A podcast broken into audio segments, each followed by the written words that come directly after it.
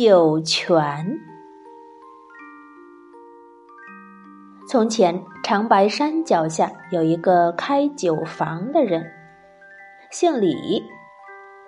谁也不知道他的名字。这家伙头顶长疮，脚底流脓，平日里收粮放债，遇见荒年，他更是大斗进，小斗出，不知道祸害了多少穷人。人们都叫他李二绝户。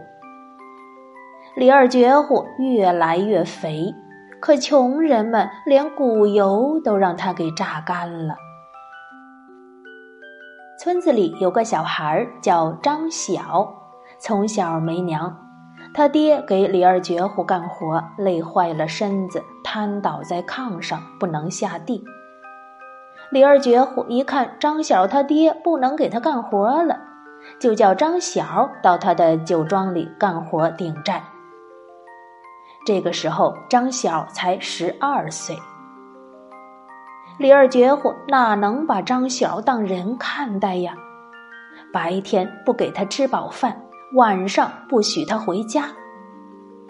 张小每天给李二绝户卖命的干活，一到晚上连个睡觉的地方都没有。只好蹲在外边的一棵大柳树底下打盹儿。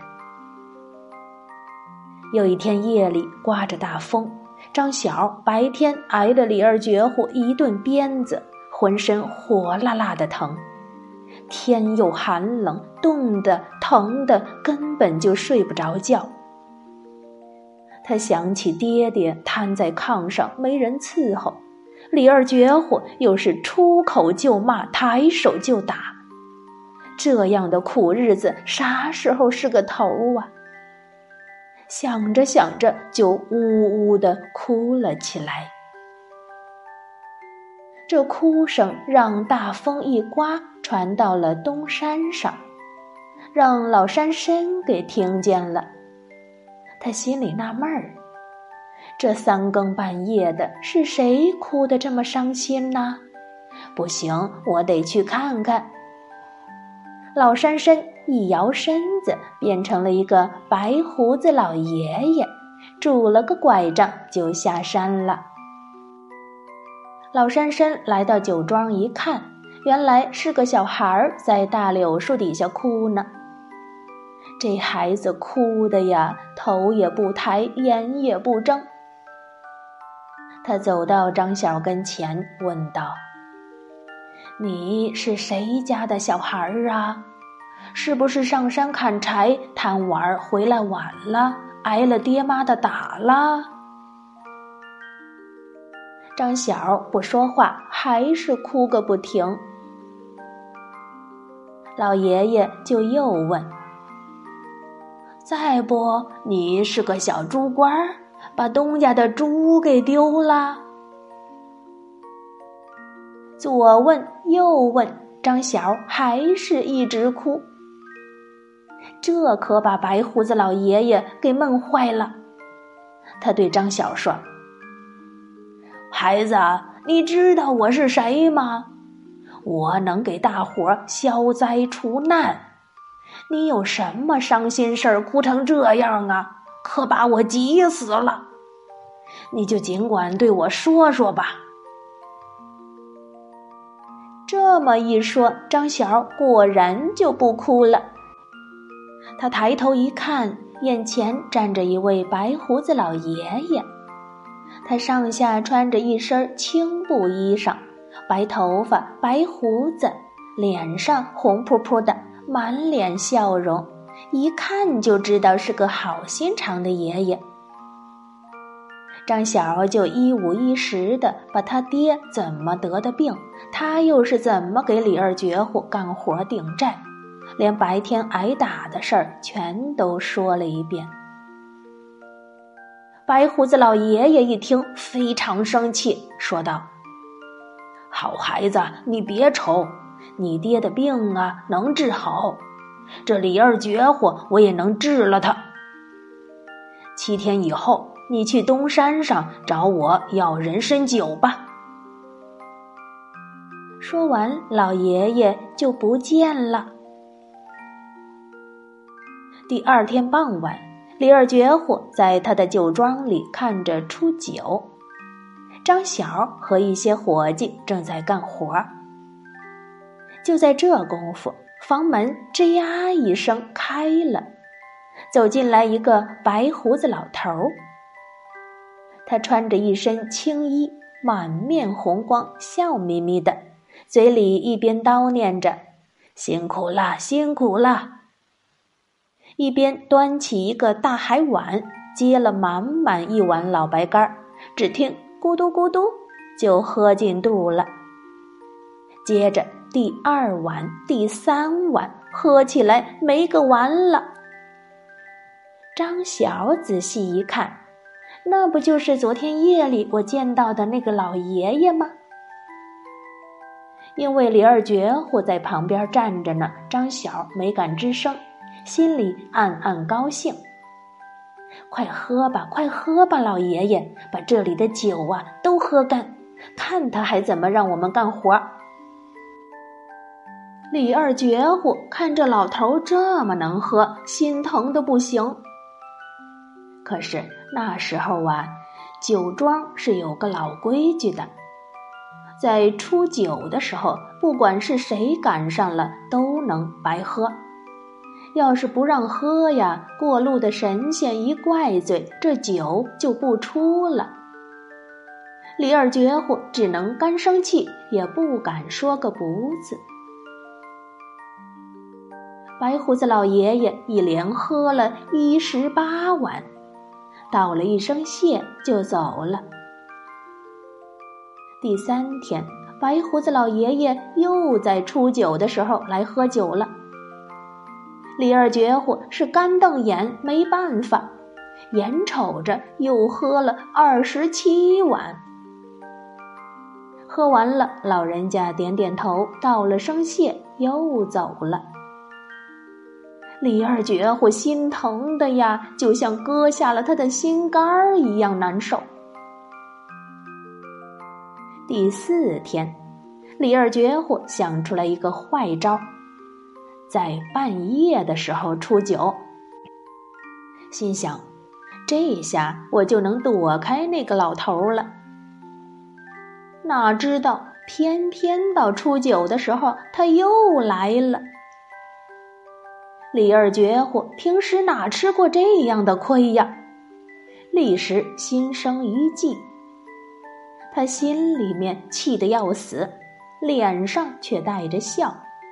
凑过去说：“老哥哥，喝吧喝吧，我这儿啊酒有的是。来。”他故意把一种名叫“三碗醉倒人”的好酒给老爷爷倒上，想把这老爷子灌醉了。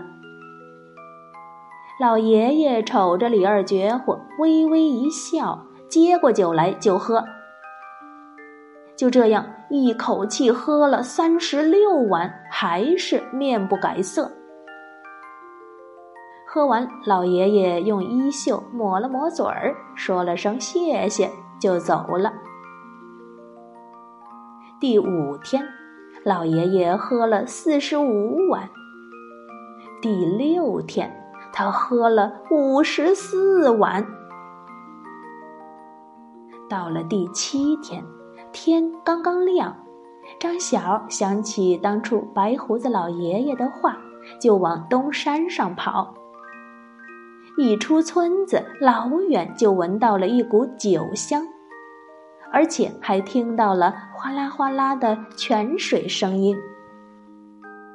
他到了东山下一看，溜光溜光的山尖上长着一颗大山参，通红通红的籽儿。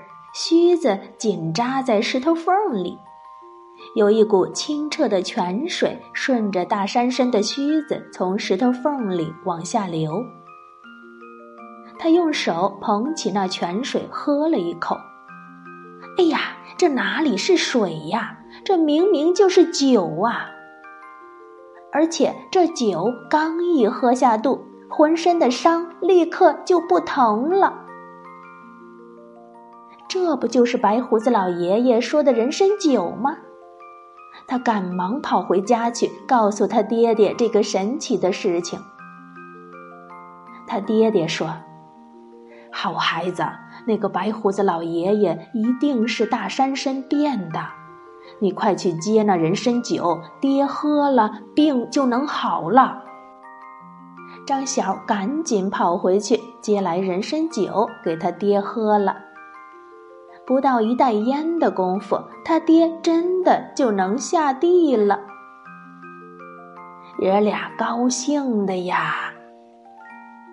张小扶着他爹，赶紧到东邻西舍的去说这个事儿。于是，一传十，十传百，人参酒的事儿很快就传开了。大家都去接人参酒来喝，有病的治病，有伤的治伤。再说李二绝户，酒庄里的酒都快让那个白胡子老头喝干了。李二绝户正在家生闷气呢，大管家跑过来报告说：“老爷，东山上出了个酒泉。”他一听，就跟着大管家往东山上跑。跑到了一看，嚯，还真热闹！全村的男男女女、老老少少都提瓶子、抬罐子的来接人参酒了。李二绝户和大管家顺着后山爬上山一看，这哪是什么泉眼儿啊？原来石头缝里长着一颗大山参。酒顺着须子往下流，就像泉水一样。李二绝户心里全明白了，这是颗宝参呐！要是把这宝参挖回去，往我的酒缸里一放，酒就能不断的流出来了。这样一来，也就不用雇那么多伙计了，我不就发大财了吗？他越想越美，就对大管家说：“赶紧回去拿镐头，咱们把这颗宝参挖走。”不一会儿的功夫，大管家扛着镐头，连呼带喘的跑来了。李二绝户连气儿都不让他喘一口，就吩咐：“快跑！”大管家把众人赶走，举起镐头，死命的刨下去。这一下子可不要紧，只见石头冒出一片火星，那火星子落到酒里，就听“轰”的一声，冒起了冲天大火，把李二绝户和他的大管家活活的烧死了。等火灭了，酒也烧干了，大家爬到山上一看，那棵大山参也不见了。可是，在长着大山参的地方，却出了一个泉眼儿，流淌着一股清凉的泉水，大伙儿就都把它叫做酒泉。也是从那个时候起，人们就懂得用人参酒来治病了。